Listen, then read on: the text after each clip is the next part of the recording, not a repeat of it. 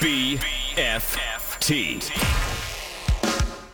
Now, built by high caliber millwrights. In for John Canzano, here's Judah Newby and Stephen Vaughn with the ball, faced truth. All right, a lot to get to here. John Canzano is covering the uh, courtroom hearing in Colfax. Stephen, have you seen anything major pop out of that yet? You never know with these things. I haven't seen anything major. Uh, it does seem like there's a lot of uh, attorneys there. John Canzano has tweeted that out. There's a lot of attorneys. Uh, and uh, the judge, Gary Libey, he, he has a quote that says, Isn't the Pac-12 survival of the utmost concern of all the parties? And quote. Attorney for UW says, We're happy to see Washington State and Oregon State have a future in the Pac-12 or elsewhere, end quote. I don't know. Seems like uh, Washington or Washington doesn't care about Washington State or Oregon State or their future or the Pac-12. But that's just me as an outsider. There's so much, so many uh, verbal bouquets being exchanged by all parties. So nothing major has come out of the uh, the courtroom hearing uh, yet. If and when it does, we will of course bring that news to you as it impacts Oregon State and Washington State and the departing institutions from the conference, what it means for the future of the Pac-2, what it means for Jonathan Smith as well. Chip Kelly reportedly going to be fired at UCLA following the USC game. That news is coming out, and those are reports that are coming out from Bruin Online. So, you know, if you trust that reputable UCLA blog, it looks like Chip's time is coming toward an end in uh, Westwood. And does that have any implications with Jonathan Smith's future at Oregon State? I want to add this to Chip Kelly. The Yeah. thing about him is UCLA is kind of noted to be cheap, kind of a little bit, right? Especially on the football side when it comes to money. They don't want to pay a lot of extra money. If they do fire Chip Kelly, they owe him about $30 million. So, well, I just heard 76 for Jimbo, so my I'm like all over the place in my head. Is 30 a lot? I mean, it seems it's like tongue it, in right? cheek. Like, it's yeah. obviously, you know, But, like, you to know- your point for UCLA, that's a chunk of change, and who knows if Aikman and and uh, the Wassermans are Right. fully committed to sign off on this. Maybe Martin Jarmond, the AD at UCLA, you know, he's an Ohio State guy. But Does I he have also one foot out the door to replace, you know, the the Gene Smith at at, at Ohio State? Don't you always think, though, that these people, though, when they are going to fire someone and pay that type of money, they're going to be willing to pay a lot of money for the next coach? Yeah, big that- time. that's kinda- that's big kinda what time. it is. That's, if you've got the deep pockets to do the buyout, you better have the deep pockets to get the guy you want. Otherwise, why do the buyout, right? It doesn't make any sense. You either got him or you don't. Uh, we are giving away, though, first some WWE Raw tickets to you. And uh, the question was, how many times has Dan Lanning moved his family and uh, in how many years? Let's go out to line number two, Stephen. Norm is in Tigard. Norm, give it a shot. How many times has Dan Lanning and his family moved? I believe he's moved seven times in the last 11 years. Oh, man, I think you are so close. You have half of it right, Norm. You, you have half of it right, unless I'm wrong, which is also a possibility. Let's write down Norm's uh, contact because now, now he's got me up in my head. Uh, but let's try line number six first. That's Matt in Portland. Matt, what's your what's your call? Norm had seven and eleven, and I think he got half of it right. What's your call? Seven and 13. That's it. you got it right. seven and thirteen. I'm not crazy. That that that's what it was. Seven and thirteen. He's moved seven times in 13 years with his family. Matt, congratulations. You've won a pair of tickets to WWE Raw in January. Who are you taking with you? My son, Patrick. Congrats, Patrick. Uh, just watch out for any marbles being thrown on your head. Apparently, that's a thing at WWE events. Matt, if you uh, stay on hold, we'll get some uh, of your information and uh, we'll get you some tickets sent your way as well. And uh, as we do that, let's bring on our Oregon State insider, TJ Mathewson, joining us. He writes at 750thegame.com. Uh, you a wrestling fan at all, TJ? We're, we're giving away tickets all day. no, not at all. You got the wrong guy for that. Wrong guy. But you are a Mariner fan. Uh, we'll, talk some Beavs in a moment. Uh, what what what's your read on Ohtani's future? Does he have any chance to land in uh, in Seattle? Well, it's making me a little nervous the longer he takes. I think the uh, the idea was he's going to sign here in the first first three weeks, so there's about a month's time between when the World Series ends and he can sign in, in the winter meetings. And I think a lot of people guessed he was going to sign sometime in that frame. We're right smack in the middle of it right now. So, you know, I'm going to say the longer it takes, the the more nervous and less optimistic I'll be. But apparently, he's already got the ideas of uh, of where he's going to choose. So I guess now it's just up to him to leak more information, so we uh, we know a little bit more. TJ Mathewson with us. He does uh, he does a great baseball podcast as well, the Marine Layer Pod. I encourage you if you're a baseball fan to go check it out sometime. But he also writes on Oregon State football for us at 750thegame.com. The Chip Kelly stuff is really heating up now, uh, TJ. You've got Bruin Report online uh, saying that after the USC game, it's expected that Chip Kelly will part ways with UCLA. Some buyout money involved in there as well. Uh, how is that being received uh, in real time in Corvallis right now?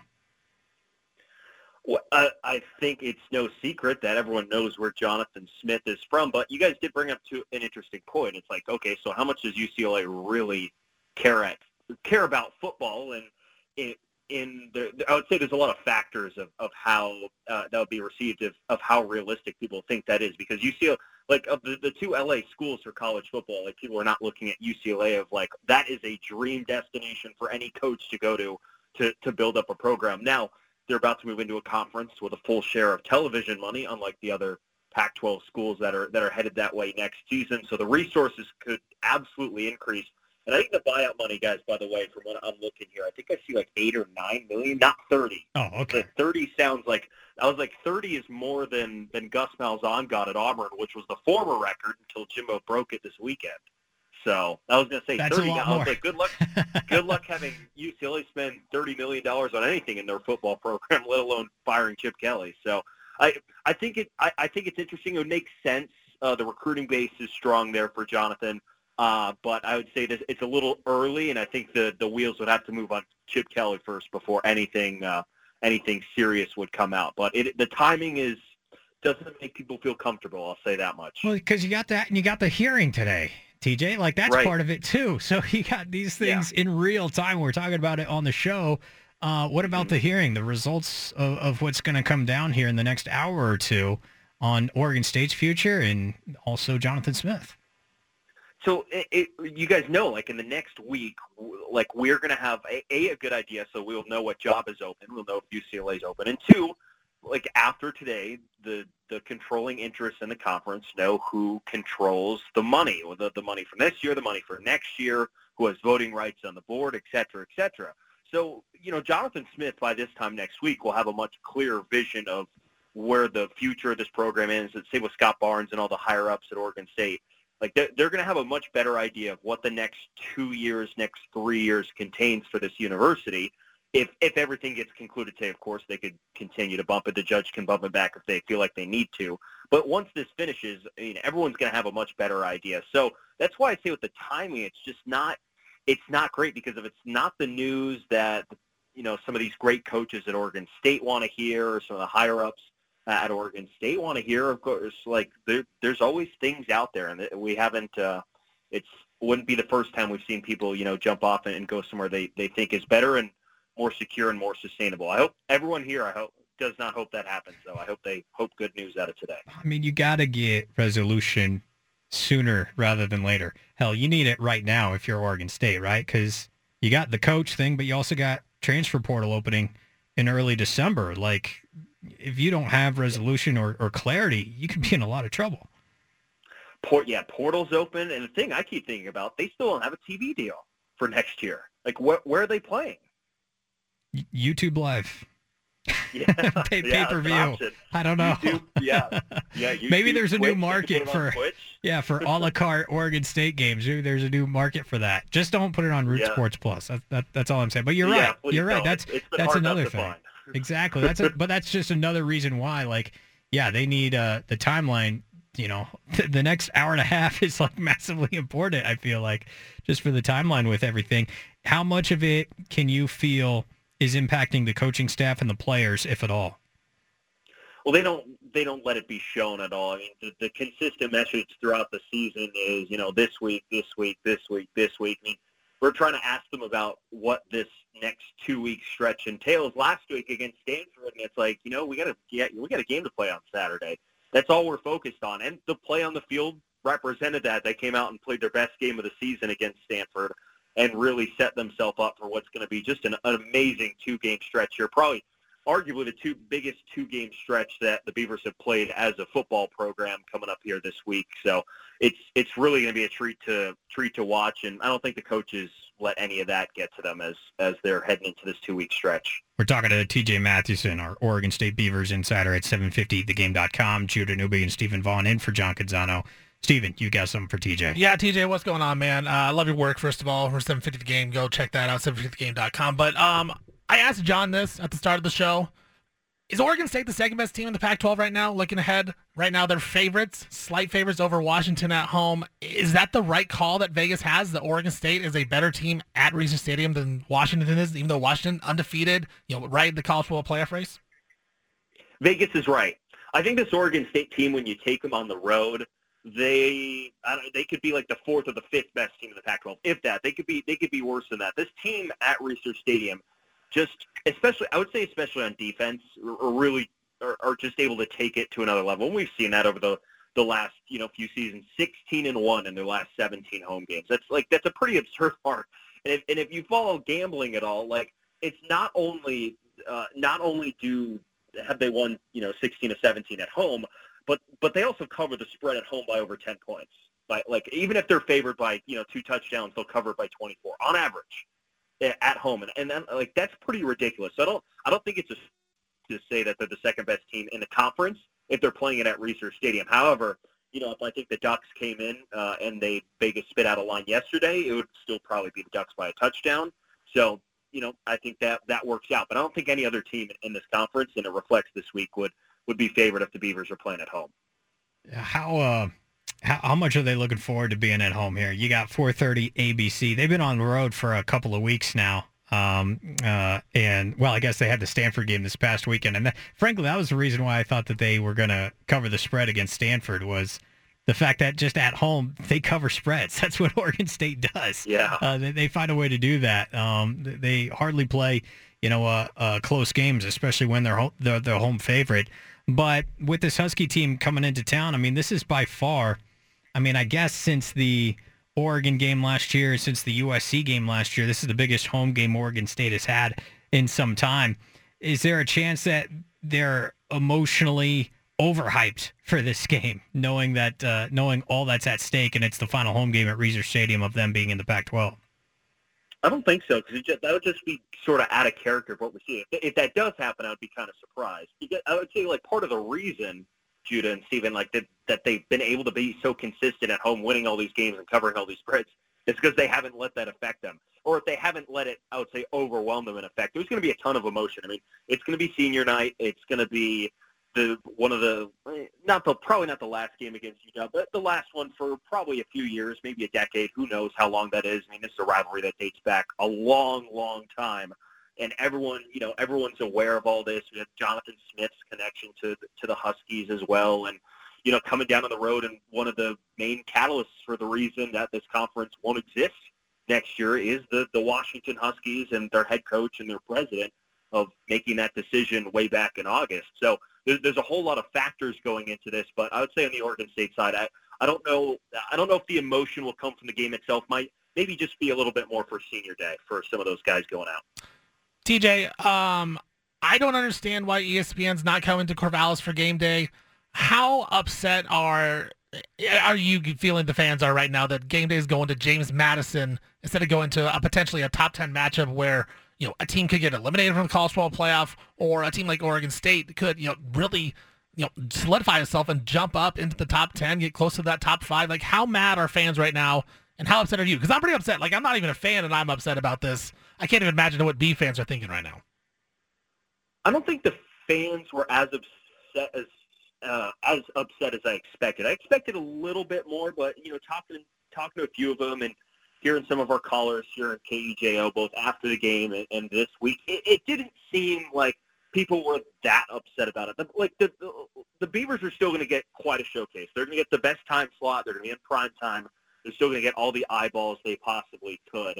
I mean, I'm a little disappointed. It would have been nice to have some extra energy and some extra folks in town, and good to p- potentially go meet some of this this talent that you watch on TV every day. I think that would have been pretty cool, and it would have been would have been a, essentially, you know, a three-hour commercial for Corvallis, which have been very nice to the community, especially, uh, you know, trying to sell something that other networks have devalued, just like ESPN, and said they're not really worth paying the money for. And, uh, you know, I would say for the, this game day thing, I said this on my post-game show after the game, and I'll say it again here. There's no real conspiracy of why ESPN's not coming. It's very clear why ESPN's not coming. They they didn't if they didn't feel like they had to dodge the the question of why Oregon State is in the position it is, they if they didn't have to dodge that, they would be in, in here. They would be in Corvallis. They're like there, there's no other question. This game was taking place anywhere besides Pullman this week, a top ten matchup. You know they would be there. So like it's it, I would say it's not really a question. It's not really a conspiracy of why they're not not You- not coming to Corvallis. You Beaver fans are better than me. I'll tell you what. Like I, I would be so upset if I was a diehard Oregon State fan just to get the slap in the face and the disrespect that they're showing Corvallis right now. And that's the thing is Oregon State has proven to be a Power Five program. They run their program like a Power Five program, and ESPN is treating them like they're just bottom feeders. I'm just I'm upset about it. I just, Well, do you want game day to be there if you're a Beaver fan, and just so you can heckle game day? yeah, you do. You know, and throw stuff at McAfee. throw beaver pelts at McAfee. Yeah, Like you do. You do. You wanna you 'Cause- wanna heckle him. Isn't it amazing though, too, TJ, that with all this and, and no conference for the Beavers, they finished the regular season 4:30 ABC, 5:30 Fox. Like the biggest, not a valuable brand though. exactly, not a valuable brand. You know, never mind top ten of the CFP or, or whatever. What do you think? Where do you think they slot the CFP uh, in the rankings that come out tonight? They should be 10. I was wondering if they were going to get over Ole Miss and Penn State, but by the looks of the coaches poll and the AP poll, I'd say they're going to go over both of those teams, especially after how they lost this past weekend. So I would say 10. So we're, they're going to be, this is going to be the first top 10 matchup between these two schools ever this Saturday. So that'll be a nice finishing touch. Is it crazy to think? And I know it's Oregon at the end of the year, but is it crazy to think that you would almost rather win this Washington game than than the Oregon game? Is that just absolutely nuts? And I only say that because, like, this Washington game, like, you're legitimately favored now. You know, like the Mhm. line swung through zero. You're at home. It's senior day. It's the last time to send off, you know, Beaver Nation in the Pac-12 at Reser. Like, it would kind of suck to lose that game on Saturday night. Whereas Oregon, if if you if you beat Oregon, they might still end up in Vegas. You know, at at the end of it, assuming that Oregon State's lost the UW game, um, because they would have two losses, but they would still probably have the tiebreaker with Arizona, et cetera. Like that, I, I don't know that the ramifications against Oregon would be as pronounced as it might seem if you beat them in that game. Whereas if I mean if you beat this Washington Huskies team, it's still all out on the table for you, and you send off your fan base with a high note. Is it is it crazy to think that you would almost rather win this game with Washington than Oregon next week? I get what you're saying, but I think people just want to win both. They're not even thinking one or the other. It's just going for both. I mean, what better way to send a message to the the ten to abandon you than to take a spot in, in the conference championship game? Or you know, I, I don't even know where this is in the bylaws. Could could they just if, if they gain control of the conference today, could Oregon State just name themselves into the conference title game? Could they do that? Yes, they should. that that leads to this question then, TJ. What what are the expectations for these last two games? Are Yeah. Beaver fans expecting two wins? Are they expecting a split? Like if they go 0 and 2, is it going to be a disappointing end of the season and people are going to be upset? Like what what are the expectations for these final two games? Because these are probably the top three teams in the conference, and you know if you go 0 and 2, Beaver fans going to be sad about that, or uh, or they just kind of say, you know what, it is what it is. I'm expecting one and one. Uh, there are a lot of people I talk to who expect two and zero. Uh, that that that's what it is.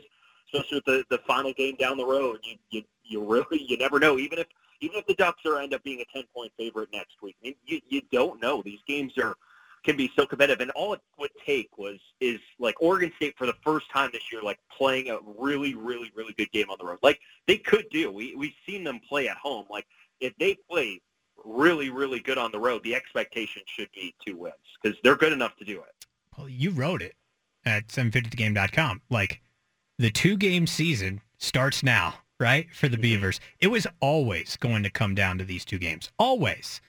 And that's why I'm still left with a bit of a punch in my gut about that Arizona game. Because like there still could have been more on the table for the Beavers here. The Washington State game, I guess as well, given what Wazoo has become over the last uh, few weeks.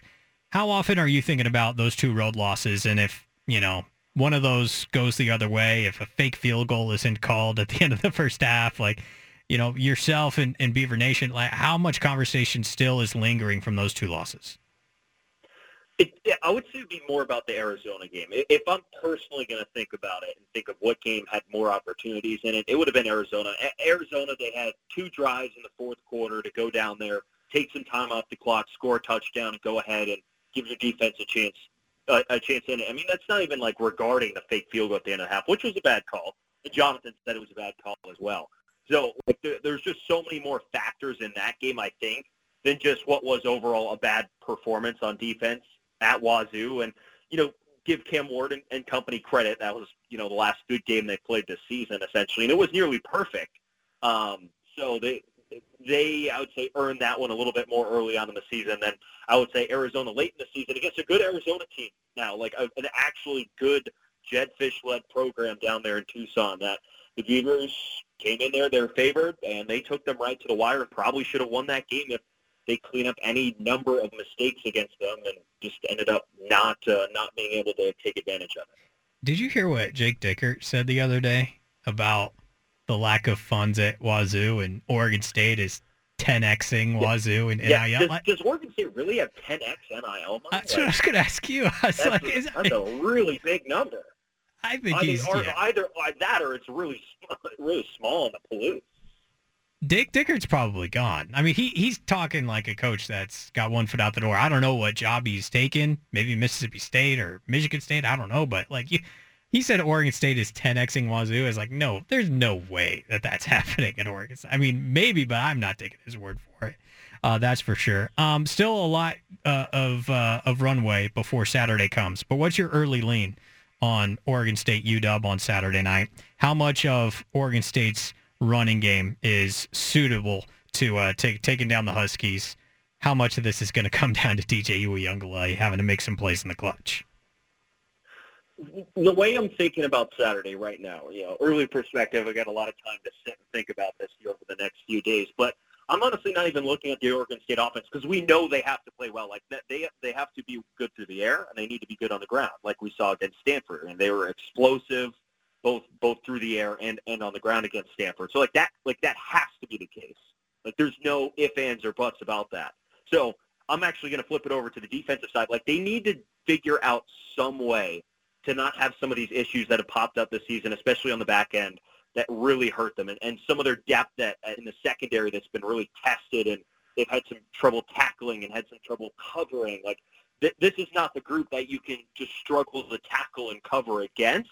Because if that's the case, like the Beaver offense, it doesn't even it doesn't even really matter how good they're they are. They're not really built to probably go toe for toe, shot for shot with Michael Penix and, and that wide receiver group and Dillon Johnson, who's really come on the last two weeks. So it, it really comes down to like the amount of pressure Oregon State's defense puts on Michael Penix and do a little bit what Arizona State did to him up in Seattle about a month ago, where they hit him a bunch, they get, put a bunch of pressure in his face and, and made him uncomfortable which led to UW's only performance of the season where they haven't scored an offensive touchdown. I mean, that's sort of the game plan you have to go after while expecting on the other side your offense is going to have to play in your flawless game.